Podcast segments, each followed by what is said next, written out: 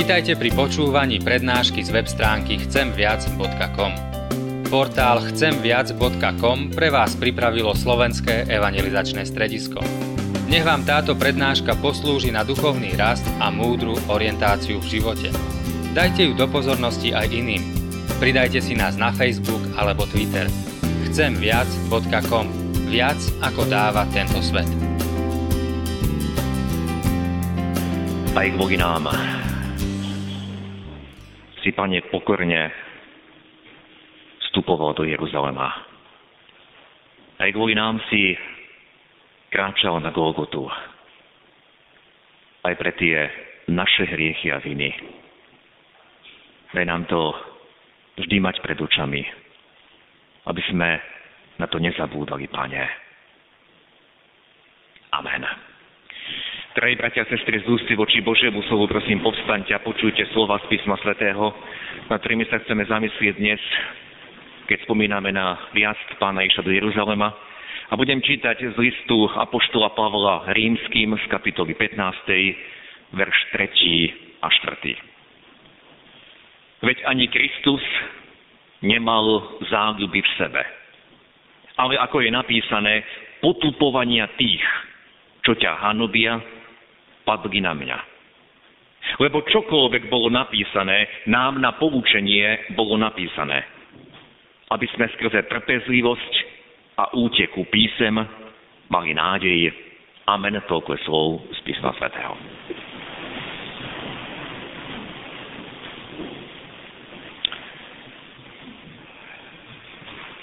Drahí bratia a sestry, ako sme niekoľkokrát už počuli, tá dnešná nedeľa nám pripomína slávnostný vjazd nášho Pána do Jeruzalema.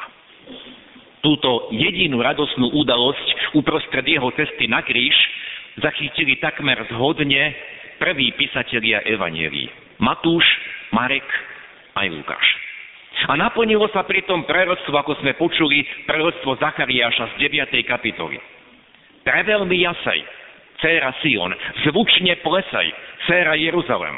Aj hľa, tvoj kráľ prichádza k tebe, spravodlivý a plný spásy, pokorný, sediac na oslovi, na osliadku, na mláďati oslice. Vždy, keď čítam toto proroctvo, vynorí sa v mojej mysli otázka.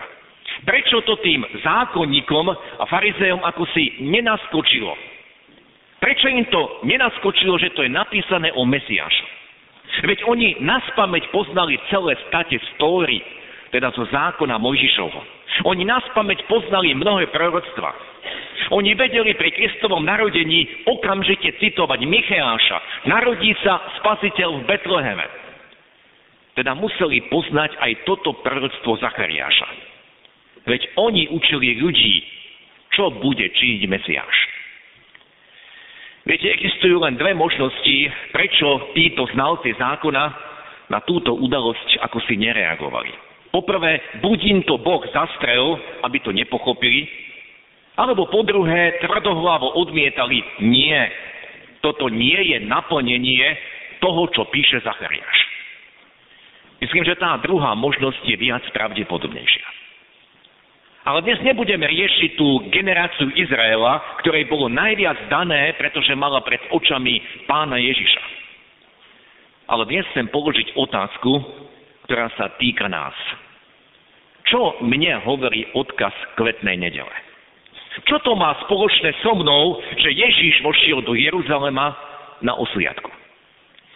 Viete, my žijeme dvetisíc ročia po týchto udalostiach. Povieme si, veď vtedy oslík to bol bežný dopravný prostriedok.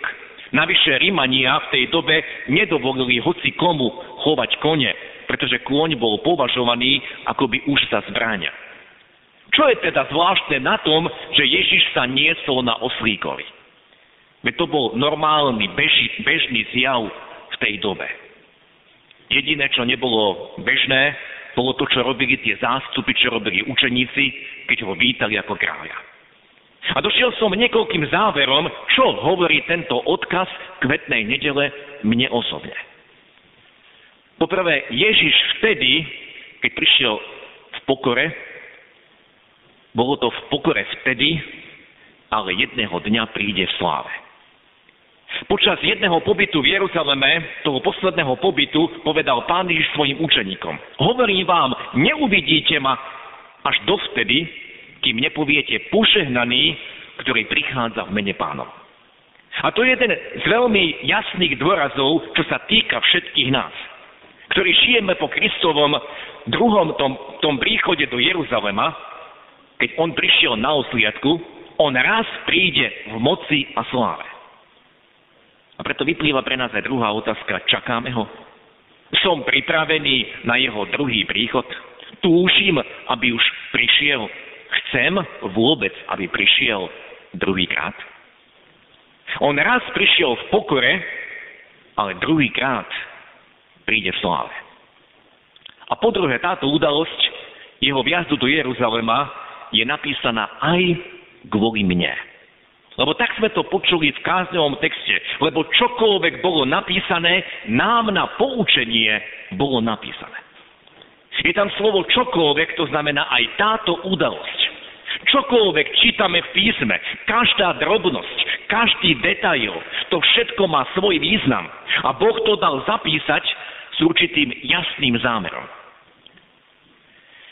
Viete, tesne pre touto pravdou, čokoľvek bolo napísané, pre touto pravdou, o ktorej nemusíme ani debatovať, apoštol Pavol ako si zhrnul celé pôsobenie nášho Pána.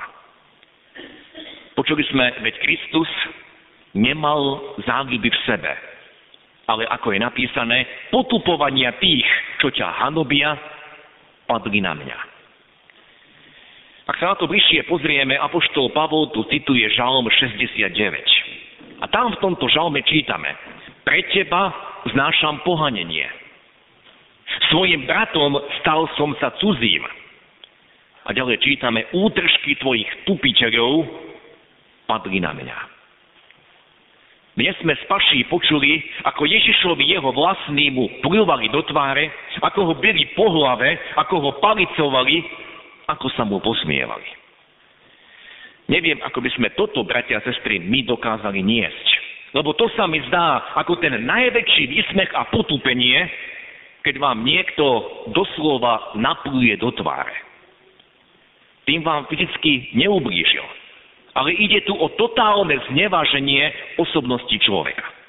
A Ježiš sa ani pri tomto ponížení nebránil, aj keď sa mu posmievali: prorokuj, uhádni Kriste, kto ťa udrel. Ježiš nemal záľuby v sebe. Pretože ak by mal záľubu v sebe, tak by konal inak. Ak by mal záľubu v sebe, inak by prešiel cez celé svoje pozemské pôsobenie. Veď on nemal, kde by hlavy sklonil. Ak by mal záľuby v sebe, tak by sa obhajoval pri každom ublížení. Ak by mal záľuby v sebe, tak by sa obhajoval pri každom napadnutí. Tak by sa obhajoval aj pred Pilátom. Ale ako sme počuli, on tam väčšinou mlčal. Kristus nemal záľuby v sebe.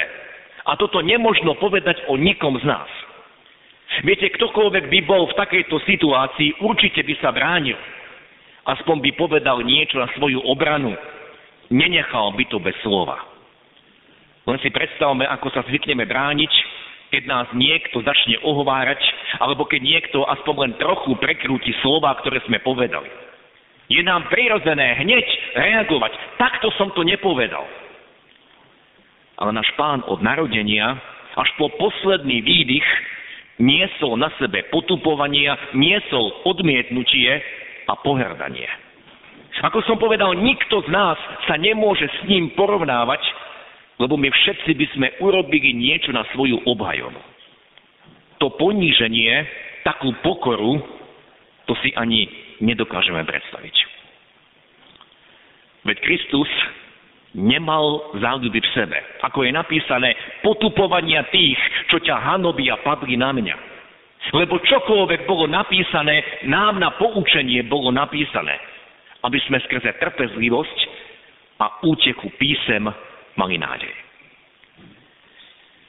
A tu, bratia a sestry, vidíme, prečo to všetko, čo sme dnes počuli, bolo napísané. Apoštol nám hovorí, aby sme mali nádej. To je cieľ, prečo Boh dal všetko zapísať. V celom písme nachádzame trpezlivosť alebo aj vytrvalosť, pretože každá jedna postava písma bola v tomto cvičená, v tomto formovaná. Či je to Abraham, Jakob, Jozef, Mojžiš, Dávid, alebo tak ďalej, novozmluvné postavy. Všetci sa cvičili v trpezlivosť. A v celom písme nachádzame aj útechu alebo povzbudenie. Všetky postavy písma prechádzali cez podobné situácie, akým my musíme čeliť dnes. Ale cieľ toho všetkého, prečo to bolo napísané, aj pre nás, aby sme cez príbehy tých, ktorí vytrvali, aby sme cez povzbudenie, ktoré nám bolo dané, lebo aj my klesáme a pochybujeme, aby sme my aj dnes mali nádej. Áno, bratia a sestry, tam, kde nie je nádeje, tam nastupuje priam zúfalstvo. Hovorí sa, nádej umiera posledná. Predstavme si napríklad tých, ktorí v minulosti bez mobilov, bez takýchto zariadení stroskotali na malom pustom ostrove. Alebo si skúsme predstaviť zavalených baníkov hlboko pod zemou. Alebo ľudí, ktorí boli zavalení, zakliesnení a ocitli sa pod troskami zrútených budov po zemetrasení. Čo týmto ľuďom pomáhalo prežiť? Bola to nádej. Každú minútu, každú hodinu, alebo každý deň všetci títo dúfali, že im niekto príde na pomoc. Lenže, bratia a sestry, nádej, nádej musí byť niečím živená. Každý, kto sa ocitol v takejto nejakej ťažkej situácii, úžasným povzbudením pre neho sú príbehy, o ktorých počul, že predsa prišla pomoc. Úžasnou pomocou a povzbudením je, ak človek v takej situácii, či je zavalený, alebo je na pustom ostrove, ak tam nie je sám. Lebo jeden druhého môžeme a dokážeme povzbudiť. A toto všetko nám Pán Boh dal. Čokoľvek nám bolo napísané, on nám zanechal svoje slovo. Dal nám písmo. A v tom písme sú príbehy povzbudenia, pre všetkých stroskotancov, pre všetkých, ktorí sú zavalení, že tá pomoc predsa prišla. O tomto nám svedčí Božie slovo. A Boh nám dal nielen svoje slovo, nielen tie povzbudenia, ale dal nám aj spoločenstvo, dal nám aj bratov a sestry, aby nikto nemusel ostať sám. Všetko, čo nám on zanechal, zanechal nám preto, aby sme mali nádej. My máme, respektíve môžeme mať nádej. Pretože písmo, Božie slovo, to je kniha nádeje. Preto ten zlý celé stáročia bojuje proti tejto knihe. Aby ju človek či už nemohol mať, alebo ak ju človek aj má, aby ju nečítal. A keď ju číta, tak aby tomu neveril. Aj v dnešnom postmodernom svete, hoci písmo v tom západnom svete je dostupné každému, cítime, že tu je veľmi silná opozícia a je to duchovná opozícia. Za tou opozíciou nestojí človek. Je to duchovná opozícia, aby sme písmu, Božiemu slovu neverili. Aby sme písmo nebrali vážne. A tá opozícia hovorí, všetko nebolo tak, ako to je zapísané. A sú tu rôzne iné spochybňovania. Je tu silná duchovná opozícia, aby sme Božiemu slovu neverili, aby sme ho nechali ležať bokom. Ale bratia a sestry, Boh nám dal toľko dôkazov v svojom slove. Toľko podrobností dal zapísať cez prorokov. A každá tá podrobnosť sa naplnila na Ježišovi Kristovi. Aj to, čo si pripomíname dnes, odkaz tej kvetnej nedele. Aj to, čo sa dialo pri ukrižovaní, aj to, čo robili rímski vojaci. Že o Ježišovo rúcho sa delili a o jeho spodný odev si hodili kocky, losovali. Toto všetko sa naplnilo. Nikto iný v dejinách nenaplnil a nenaplní všetky tieto proroctvá, ktoré Boh dal stáročia zapísať predtým. A to preto, aby sme my mali nádej.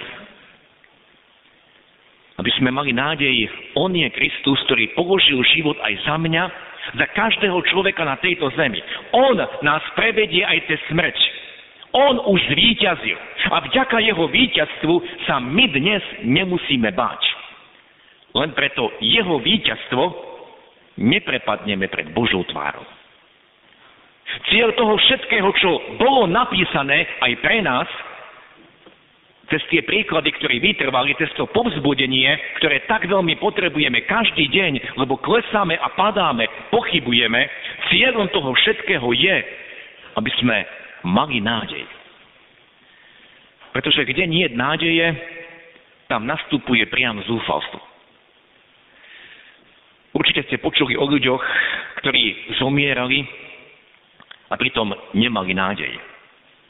Celý život v sebe tú myšlienku na smrť potláčali a zrazu stáli pred bránami smrti a oni nemali žiadnu nádej.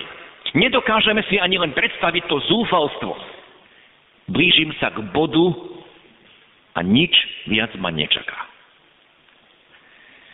Dovoľte, bratia a sestry, aby som túto beznádej, alebo také, takéto zúfalstvo trochu prirovnal k existenčnému boju.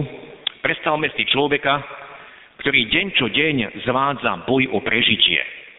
Napríklad v nejakej chudobnej krajine sveta. Tá nádej takéhoto hladujúceho posúva vpred. Je to nádej, že niečo nájde. Je to nádej, že niečo možno vyžobre. Tá nádej ho stále drží. Tá nádej ho nesie. Drží ho pri živote. A teraz to skúsme otočiť úplne naopak. Pretože som počul o ľuďoch, ktorí sa ocitli v zúfalstve pre opačný nedostatok, ak to nedostatkom môžeme nazvať. Celý život pracovali, celý život sa namáhali a nemajú žiadneho potomka, nemajú toho, komu by to mohli zveriť. Možno sa nám to zdá ako bizardné, že títo ľudia sa približujú k bodu, kedy opustia túto časnosť a kvôli tomuto nemôžu spávať, komu to mám zanechať. Áno, je to zvláštna beznádejnosť, je to zúfalstvo. Jedno isté, bratia a sestry, kto nemá Krista, kto nemá vieru v Neho, ten nemá nádej. A to platí v akomkoľvek ohľade. Či pri pohľade na to, čo tu zanechám. Či pri pohľade na to, kam sa uberám. Či pri pohľade na moju minulosť, ktorá ma môže stále prenasledovať. Kto nemá Krista, kto nemá vieru v Neho, nemá nádej. Či pri pohľade na tie bežné problémy, s ktorými musíme deň čo deň zápasiť. Kto nemá Krista, nemá nádeje. Kto nemá Krista, vieru v Neho, On je môj spasiteľ, On je môj záchranca z každej biedy. Kto nemá túto nádej, tak je to zúfalec. A preto aj dnes je tu veľké pozvanie a volanie, aby sme sa pevne vierou chopili Jeho. Pretože kto nemá Krista, nemá žiadnu nádej. Apoštol Ján to napísal slovami, kto má syna, má život. Kto nemá syna Božieho, nemá života. A Pán Ježiš aj kvôli mne pokorne na osliadku prišiel do Jeruzalema. A prišiel preto, aby sa stal mojím záchrancom. Nech ide o akúkoľvek oblasť mojho života. Či je to o nejaký časný, či ide o nejaký časný problém, alebo ide o večnosť, o moje spasenie. On nemal záľuby v sebe. Ako je napísané, potupovania tých, čo ťa hanobia, padli na mňa. Lebo čokoľvek bolo napísané, nám na poučenie bolo napísané. Aby sme skrze trpezlivosť a úteku písem mali nádeje. Žijme pre túto nádej. Hovorme o tejto nádeji. Kto má Krista, má nádej. Nádej aj tu v časnosti. Nádej pri pohľade aj na to, čo má prísť. Amen. Skoňme sa k modlitbe. Náš dobrotivý Bože, ďakujeme Ti, že si v svojom slove dal zapísať toľko podrobností. Možno sa študujeme, že prečo je toľko toho napísané. Ale preto, aby si nám dal množstvo príkladov, povzbudení. Aj tí, ktorí tu boli pred nami, ktorí mohli tiež kráčať vierou a mohli mať nádej. A ďakujeme Ti, že je tam množstvo toho, čo je pre nás útechou. Aj keď my prechádzame ťažkými situáciami a nevieme, čo bude ďalej. Ty Ty si nám v svojom slove dal zapísať, že si verný Boh. Pretože všetky tie zasľúbenia, ktoré sú napísané o tvojom synovi, Pane, do bodky sa naplnili. Aj to, čo sme dnes počuli pri vjazde do Jeruzalema. Ďakujeme ti za všetky tie pašľové udalosti. Ďakujeme ti za tých, o ktorých čítame v evanjeliách, ktorí ani nevedeli, že naplňajú všetko to, čo si dávno pripravil a predpovedal. Aby sme my mohli mať nádej. A ďakujeme ti, že nemusíme putovať do neznáma. Ďakujeme ti, že sa nemusíme báť o zajtrajšok. Čo bude s nami ďalej? Lebo ty si povedal, neboj sa. Ja som s tebou. Ty si povedal, že si s nami po všetky dni až do konca sveta. Ty si povedal, že nás prevedieš aj cez smrť. Ty si povedal, že ten, kto verí v teba, nemusí sa báť ani toho posledného súdu, lebo už prešiel zo smrti do života. Ty si náš záchranca. Ak máme teba, máme nádej. A daj nám tú milosť, aby sme o tejto nádeji mohli svedčiť. Svedčiť tým, ktorí sú vôkol nás zúfali. Svedčiť tým, ktorí iba zhromažďujú možno to pozemské, to pominuteľné. Svedčiť tým, ktorí možno nevedia spávať. Pretože ty jediný, Pane, ty dávaš nádej. Nádej, ktorú sa nemôžeme a nedokážeme predstaviť. Nádej večnosti. Ďakujeme za to, že aj dnes nás pozbudzuješ vo viere a voláš, aby sme pristúpili bližšie k tebe. Aby sme sa pevne vierou chtili teba, lebo vtedy máme aj nádej. Vykonaj pri nás toto dielo, Pane, prosíme. Amen.